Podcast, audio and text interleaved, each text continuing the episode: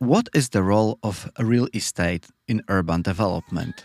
Hi, my name is Marcin Wojciech Żebrowski, and this is the newest episode of Urbcast, my podcast about urbanism, architecture, cities, and many more.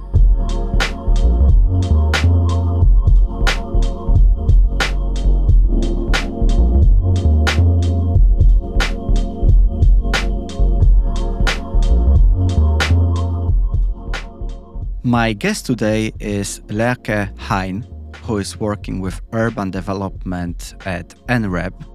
NREP is the biggest Scandinavian real estate developer uh, that was founded in 2005 on the simple idea that the real estate, which we view as the world's largest product category, is ready for change. NREP puts a big emphasis on sustainability and has pioneered sustainability in the built environment for years. They have created the world's first 100% recycled concrete building and are also currently developing the world's first large scale real estate project to align with all of the United Nations 17 Sustainable Development Goals. One of the projects that NREP is developing is Tunnelfabrikken, which is an old industrial factory which is located in Copenhagen in the northern harbor, Nordhavn, and the CEO of which is Lerke Hein. Before we start our conversation, let me introduce Lerke, who has a very interesting background and she was very new to urban development and real estate when she joined NREP a couple of years ago. She has a very big experience with organizing and promoting communities, talents, and especially working with children and also music scene in Copenhagen. She was interestingly chairman of Copenhagen Distortion, which is a street festival which started as a kind of a small just for fun festival and now has estimated of 100,000 guests per day and is one of the largest annual gatherings in Europe. The Distortion Festival takes place on the streets of Copenhagen and is filled with music, events, and people just celebrating, uh, yeah, the music on the streets of Copenhagen. She was also the ambassador for Red Cross or co founder of Right to Movement, a global running community with runners and established communities all over the world running for the basic human right to freedom of movement. I am asking Lerke how it was for her to transition from this more community driven experience to real estate we will talk about how to start working in real estate and urban development as an outsider, how does a developer approach urban development, what is the financial and business model behind developing an industrial building here, the Tunnelfabrikken, how to bring a new life into this industrial old site, and how to realize a project in a public private partnership. And the main question about the real estate what is its role in urban development and is it more than an asset class? Welcome to the newest episode with Lerke.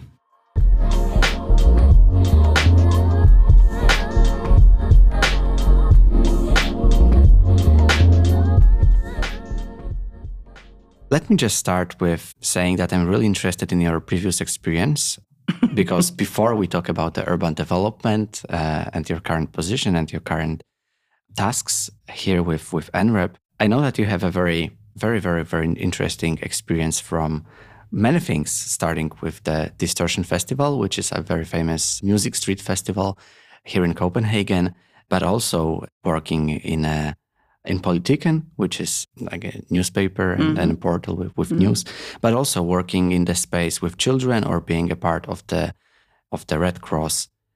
How do you use those experiences, those lessons now currently while developing cities? That's a good uh, entry question. Yeah, I've been in NREP for six, seven years now, so it's quite a long time.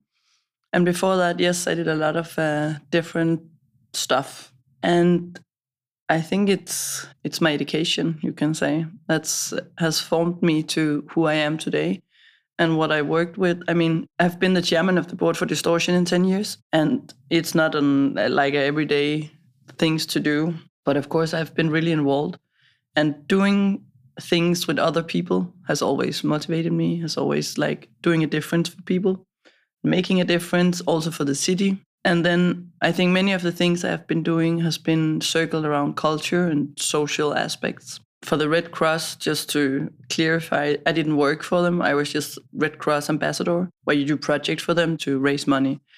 Then I have been the CEO in Pumpehuset, and of course the live chef in Politiken, as you mentioned. But it's it was always doing something with other people for people and for the city and for the culture. And when NREP reached out to me, it was Klaus, who's the CEO now for NREP.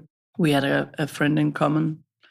And he said, Yeah. And then he started talking about uh, real estate. And I didn't get a clue of what he was saying, to be honest. I was like, hmm, like real estate and private equity. And it was really, really far away from me. But then he was a nice guy. And we had a coffee. And then we had a coffee again. And then he said, The municipality of Copenhagen asked us if we could help them developing student housing because there's a lack of student housing. And we need someone to help us doing this really cool. We want to do it as a concept and like what do the young people really want instead of just building what everyone else does. And then I started to understand what he was talking about. Okay, we have to develop a concept, we have to create a community. And that was stuff that I've been doing before, like distortion or I also created not I didn't do anything uh, by myself, but with other people, of course, developing Right to Movement, which is a running a global running community, and we did the first marathon in Palestine, which was a human right thing for yeah the right to move from A to B. And then I said, okay, now he starts speaking about something that I actually could I don't know be a part of. And then we talked quite many times, and my first entry was in kind of an advisory board for Umeus, developing like the concept and the brand together with Henning Larsen and Marc Vacher and many other good guys. And uh, then it was really excited. It was really fun. And there were so many aspects that I've worked with before that we could turn into like a much bigger perspective, like a small running community is nothing to compare with the community that we were and are creating in the Umeus project. So I I think I was like motivated and driven into this into urban development from a perspective that I could actually make a difference for many more people than I did when I just did stuff by myself, if you can say it that way. So I think that was my way in. And I think everything to return to your question that I do now is I always look back and see, okay, how did we do that? What worked? What what worked not? what didn't work? And then, of course, developing a concept like Umeus. There are two Umeus sites now. 600 students live there. There are three more just here around in pipeline. Then you learn a lot about building and the development and then turn it into like a bigger perspective in what is this doing for the area around the Umeus site? How can the the students be a part of the city, and how can we interact with neighbors and yeah, in the bigger scale? And then I have been doing a lot of stuff in NREP across NREP, so not only Umeus, but also working with the homelessness people and other agendas.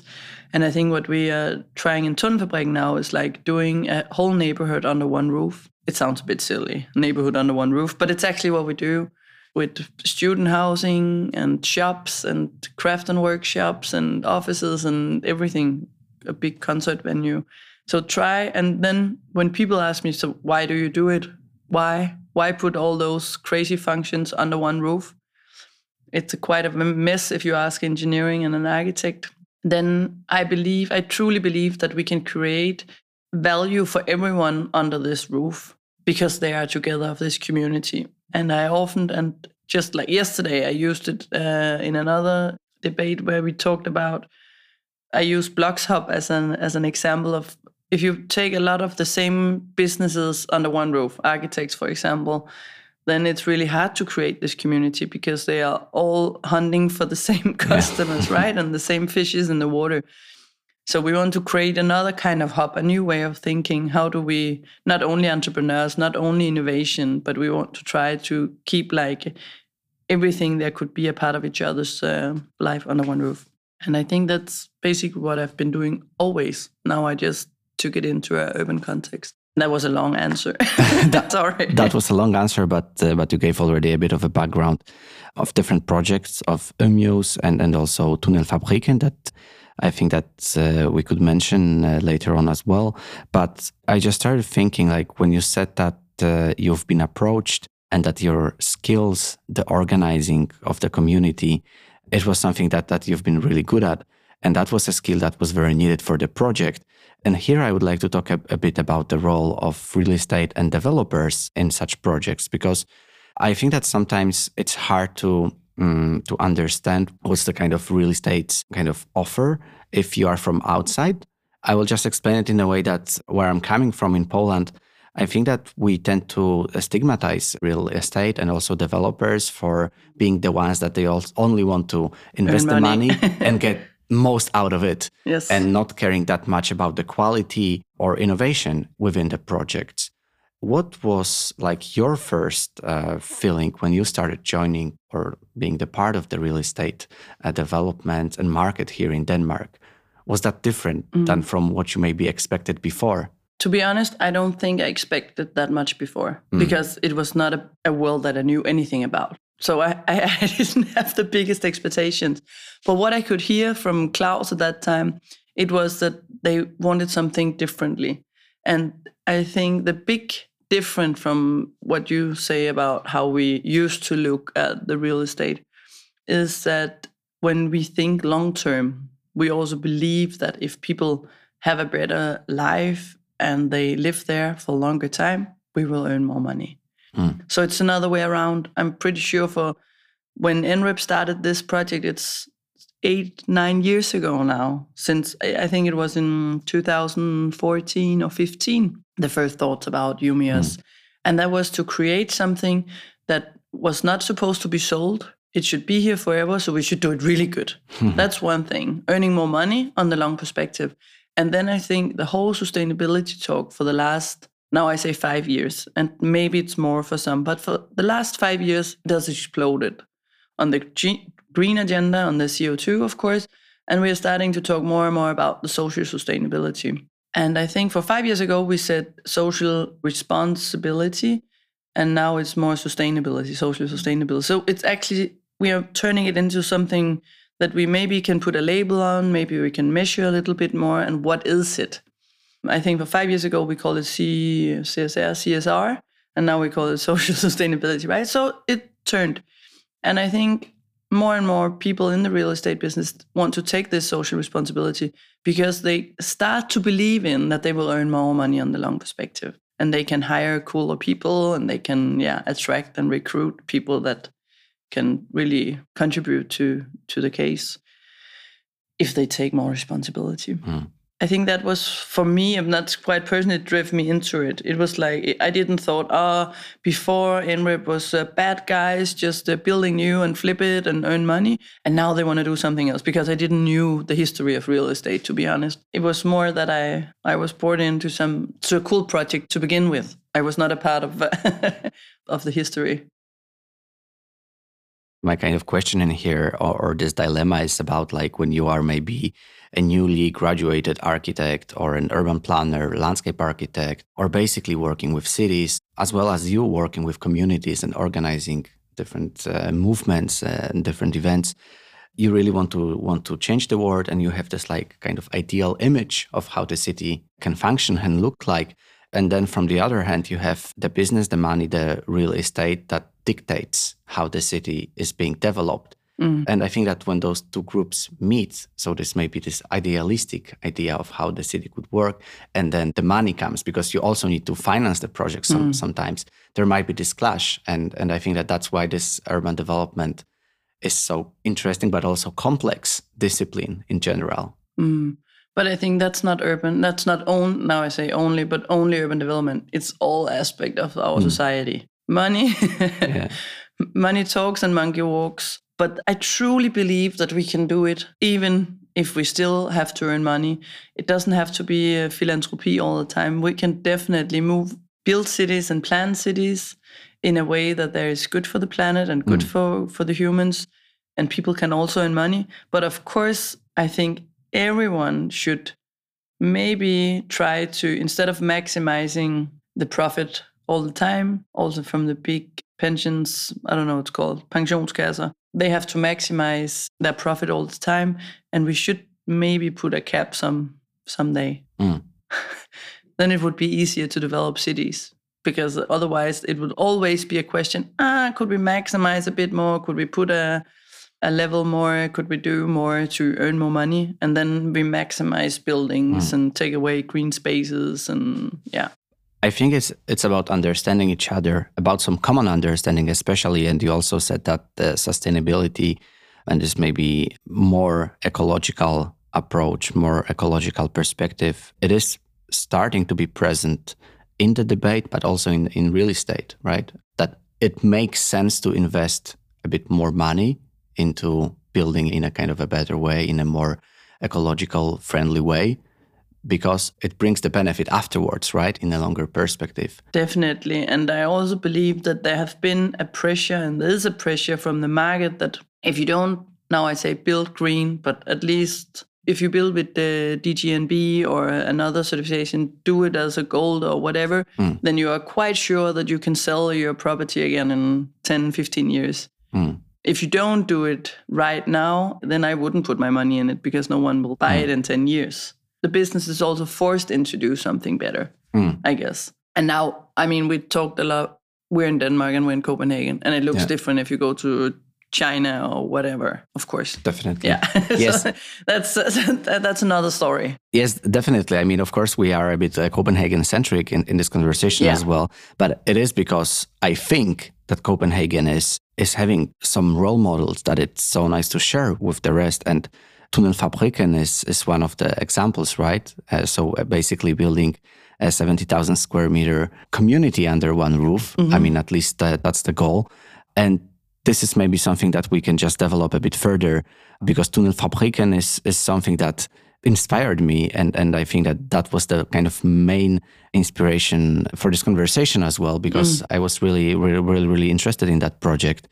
Could you tell me how a business model looks like for such a project? Because it is like an all industrial fabric, right? So the, so the factory that, that used to be used and now it's going to be transformed into something else something completely new and something that will serve in many many years many decades probably so how do you operate on such a case so why is it even worth to develop such a project To begin with, it's there are three owners. Mm. It's uh, and Harbor, it's NREP, and it's Union Kul. So it's two City and Harbor and two private developers, and they have different perspectives to go into this project. Mm. They do it for different reasons, but they have things in common, of course, and they want to show that it's possible to do something new in different ways. So they are all driven by learning from this project, see what we can do. We used the last five years to get the zoning plan, which is of course long time, and it's not like the municipality was really bad or whatever. It just takes time. Yeah. It's in a perspective area. They are developed in 20 to 40 years from now, so it's like in the middle of nowhere. But I think the municipality and the owner is all believe that this can be like a landmark that can like combine the whole North Harbor and north of Copenhagen with inner Copenhagen if it if we build it like big enough. And we used a lot of money already just to get here where we are now. But since they are like for me it's quite a simple now i say business case but it's a little bit like robin hood. Because when you create spaces for artists and culture in general you need a lower price point than if you do just do offices because offices can pay more. That's like a fact.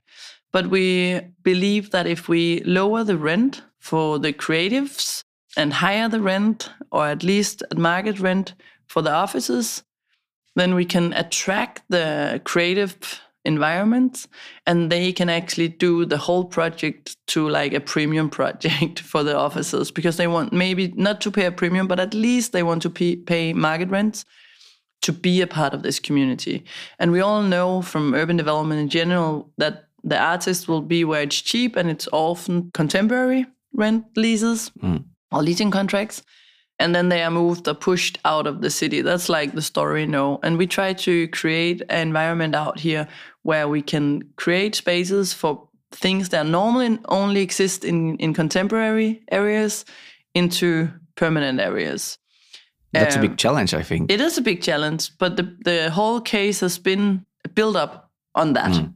And more rough areas, we don't put in nicely wooden floors and uh, curtains and I don't know what. People has to do it a lot more by themselves, so they can also like make the rooms if they want it. So mm. it's more rough what we hand over to the people that are going to be a part of it.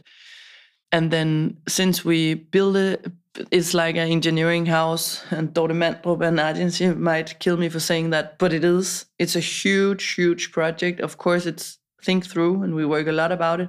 But it is engineering house because it's 300 meter long and 135 meter bright. It's it's a huge uh, building, and it, it's a quite a complex structure actually to make it work. And I think it's just important that we keep it as cheap as possible to build.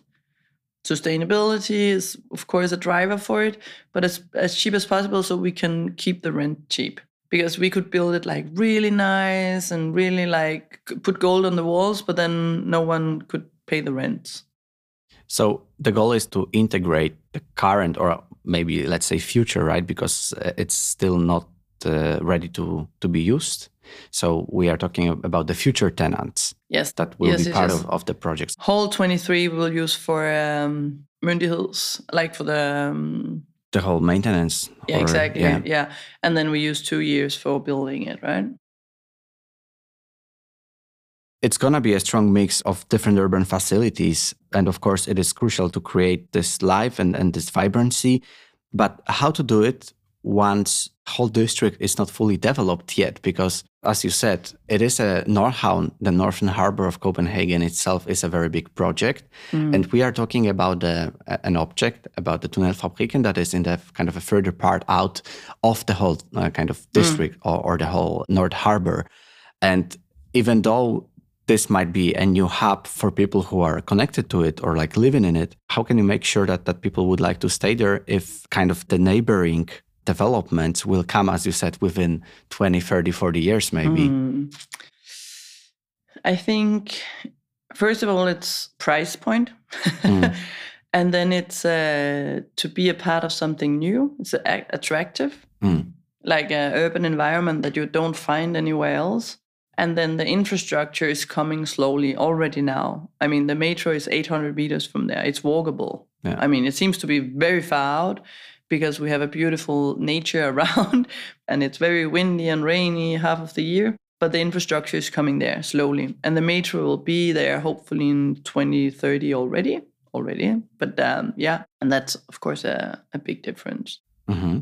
And then I think this, I just mentioned the scale, but the scale of the project, if we just build 10,000 square meters with two artists and a small office, then it would be like a, a little more uh, close project now since we have restaurants and bars and whatever you can also go there thursday night for a concert you can go with your family in the weekends to have food and enjoy the nature around Tunnelfabrikken and also in Tunnelfabrikken do creative stuff and, and then i think it's big enough mm. to be like a destination I think it's important to think in, in a long term perspective. I know that Singapore is very good at it. So just planning, planning yeah. way, way, way ahead. And this is an example I really, really like to use because they really have the plans for what will be developed in an exact spot in a certain place in like 35 years. And then it happens and then it works.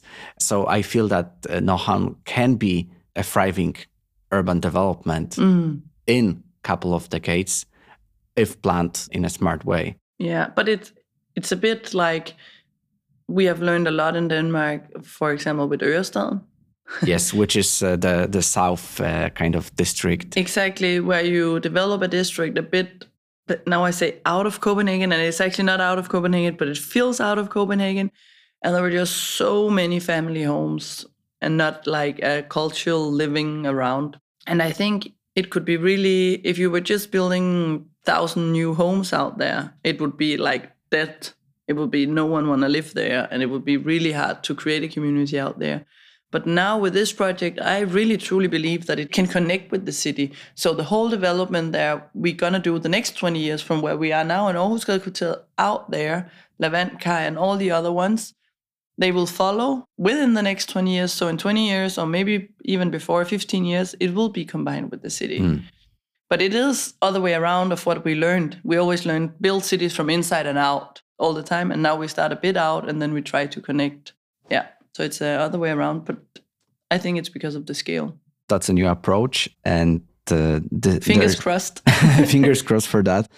How to make a, a positive impact, and I mean here the stakeholders and the fact that actually this project is a public-private partnership. So there is the municipality mm -hmm. that is uh, owning the land, right? Or, or, or uh, city and harbor. City and harbor. So yes. it is like a unit connected with the with the, the city. Yeah. So it is like a public stakeholder, and there is also NREP, and there is the union, mm -hmm. right? So Union Kul. Union Kul. So there are actually kind of three partners. How to develop such a big project, having all those different actors and players? Because I just assume it's way, way more difficult than just being a private developer, buying a land and developing it with someone. Yeah, actually not. Mm. When you say it, it sounds yeah. like, yes, he's right. But it's actually um, a really, really strong ownership. And they are all really committed that this should succeed. So everyone wants it to succeed, which means that it's forced to have City and Harbor on board because they want to make it happen and they're helping with the zoning and with the whole dialogue with the municipality. So until now, it has been a huge force that it's uh, it's like a combination of private and public.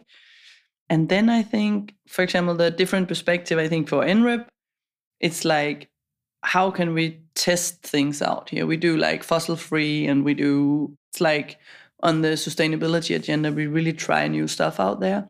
Union Kul, Klaus Kastbjerg has been developing a lot of projects, especially out here in North Harbor. Mm. He was the one that got the idea. He was the one going to City and Harbor for 10 years ago mm. saying, Can we use this huge uh, old uh, fabric to something? So it's his idea to do something crazy out there. And City of Harbor, they're trying new stuff. They want to do cool projects and learn from it. And then they have to sell a lot of building rates out there in 20 years. So if they succeed with this project, they will succeed with the, the whole development mm. of North Harbor. So until now, it of course it's it can be on everyday basis in with Laust and I. Of course, it can be a, a stakeholder mess, and, and there are many different reasons to be in the project. But I feel that it's um, it's a force, that it's a combination. Are there many public-private uh, partnerships projects uh, in Copenhagen? Is that a like increasing trend? Actually, I don't think so. Of course, there will be other projects, and I think mostly it will be City and Harbor mm. together with a private developer. Because once you said that it is not that complicated and not that difficult in mm-hmm. your case, right? In your public private partnership, I was wondering that this might have many different benefits, right? Because yeah. it is kind of steered by uh, City and Harbor which uh, which is this this kind of public body but there is also like the different sides of the table and that you are already involving architects as well and the community that will be that will be there so it seems to me like the project that ticks a lot of boxes mm-hmm. if it comes to fulfill a kind of a successful urban development that's why i was like wondering should we have more of those type of projects I definitely think it would benefit for the city because city and harbor and the municipality has in mind that we develop city for a, a reason, mm. and that's not only for. Uh, yeah, no, I think it could benefit the city on the long term if there were more public-private um, partnerships, definitely. But it's also important to say, as a private developer, you can do more stuff because it's your money. So you can say, hey, I want to put more money into this. I really believe in the community part I want to do more common areas, and we are not forced to maximize the profit. So uh, there are pros and cons, of course. Mm. But as a project, as Tunnelfabrikken, such a big project, I believe it's uh, it's really good. Would you say that the real estate is more than just an asset class? What do you mean? Like, is that more than just uh, holding assets? Investment, yeah, holding yeah, assets. Yeah, definitely, definitely and of course it's uh, it's changing and it has been changing for many and there are different kind of developers of course in real estate but it's like we need to take a huge responsibility, not only holding assets. it's like it's something they did in the past, I guess. it's not something that we're doing anymore. So uh, we need to take the responsibility also when we do zonings and when we do architecture and, and urban areas in general. It's a huge responsibility. Mm-hmm through the last couple of years developing different projects. I will also add the, the links to those projects in the description of the episode so everyone that is interested yes. can just click and, and, and check themselves because it's of course hard to talk about the visual aspect of the projects in the podcast. And while working with those projects, I'm curious, what have you learned about like urban development in general? What was like kind of your biggest lesson, biggest takeaway? My biggest findings. Mm because it interests me especially because you were kind of an outsider yeah, before. That's true. You of course might say you've been working with urban development already, but from a kind of a different no, angle. No, it's a it's a new but, thing. Yeah. no, it was not urban development before. Mm, I think I was really outsider to begin with mm. when I started in NREP. I think we were 60 employees they were all having a financial background or have been in mm. uh, McKinsey or something like that. And I came completely from outside. And it took me many years, to be honest, to feel home mm. because it was, I didn't understand like the language. I didn't understand the way of thinking and why they took the decisions that they did. And it was quite tough but I felt all the time that I could contribute with something. Mm. And I was, I truly believe in myself that what I come with is something completely different. And I, I believe in diversity, not just the male, female, but I also believe in diversity and on the bigger scale. And now we are, I think we are 500 plus people now in NREP hmm. and that's in six seven years right? So it has been a big growth but we are also hiring a lot of different people now contributing with different stuff and different skills and different backgrounds. And i think that has been my biggest like personal achievement i guess to learn this i mean to learn real estate to know and actually contribute with what i can it's like i mean i could have stopped after one or two years it's like you're so boring and no no matter what i say you say no that's not and blah blah blah blah blah but um, i think it's a learning for everyone so it's not just for me but it it has really been a big learning to keep believe that everyone can contribute to real estate mm. even if you do something completely different than knowing the numbers and finding the finding the big Excel sheets very uh, excited. But I have many learnings. I learned so much the last six years, of course, about urban planning and development. But I also learned how to how to take my knowledge into like specific projects. So how did we do that? How can we turn it into? We used a lot of time developing Umeus, saying, okay, we made some findings on the way when we developed the project. And one of the findings was, of course, that students want to live with other students. They want to have a community. And how can you build community? That's like uh, maybe a, a, question from the past, but it's still something that we are struggling with, I guess, in, in our business. But then we designed like uh, elements what we always do because we believe that can enable the community. That could be glass in the doors out to the community kitchen so you can look out and mm. see if there are people sitting out there and then maybe you will interact with them and stuff like that. So taking all the findings that I have for my life about community building and and social and cultural aspect into real estate has been like can we really do it? And I I start to believe that we can do it. I'm so happy that you were given a chance and that there was a room for you to, yes. to, to, to, bring that perspective into yeah. real estate. Uh, you can take your hat off, as you say in, in Danish, for uh, for NREP to just try to get in a person like me, because it would have been now I say easier, but easier to take in an architect or someone else that at least speak the same language and mm. also can push the barrier a little bit. Yeah. So it has been a process for all parts, I guess. So it's not only about the numbers, about the Excel sheets and pure calculations, but also there is this kind of cultural, innovative aspect of looking at uh, community. Yes, yeah. definitely. And just to uh, finish on this educational note as well, I wanted to ask you for a book recommendation. Would you have something interesting to share with the with the listeners? Oh, I believe more in dialogue than books, I guess. So if there's uh, someone you you want to learn from, then drink a coffee with them. Thank you. I, I think it's very original recommendation. I, I haven't have uh, such a recommendation in the in this podcast before. Ah, that's good. Which book would you recommend me to read? Uh, there are many books. I think that one of them would be. I don't want to say something very obvious. If you know Soft City by mm-hmm. David Sim, mm-hmm. it is something that was also recommended in my podcast many, many times.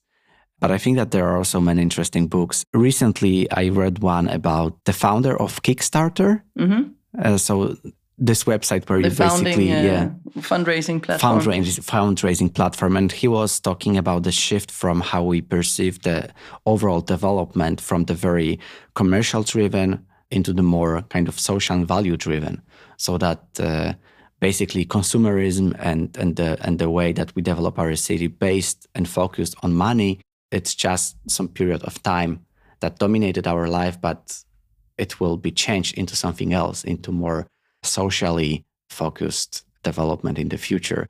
I can just also share it with you later on, but I, I, think that that's something that that really kind of looked holistically on the development, not only the development of the cities, but like overall. Right. I mean, at the moment and for the last years, now I have a lot of small kids, so uh, I listen to podcasts and sound books mostly. Mm. I must uh, say that. But the last book I read was uh, Normal People by Sally Rooney. Yeah, that's that's a recommendation to turn off your head on Saturday afternoon. Have you read it? No. No but I tend to buy the books that my guests recommend oh, okay. in the show. So normal people. So that's the that's the one to to add to the list. Yes. Thank you, Lerke, very much for this conversation. I I think that we managed to discuss about different aspects of many of, different aspects. Many different aspects of, of urban development and, and real estate.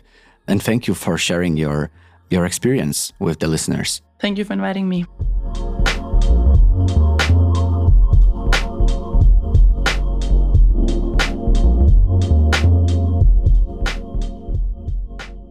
Thank you for listening to the newest episode with Lerke Hein from NREP. And I hope that we managed to introduce the Tunnelfabrikken project to you, as well as the overall approach of NREP as the actor within the real estate market towards the urban development of Copenhagen, but also something that can be translated into other cities around the world. If you would like to get to know more about the podcast, you can visit my website at urbcast.pl slash en for English. And there also you can sign up for the biweekly newsletter with carefully curated uh, news about urbanism, cities, architecture, and many more. Thank you and talk to you soon in two weeks.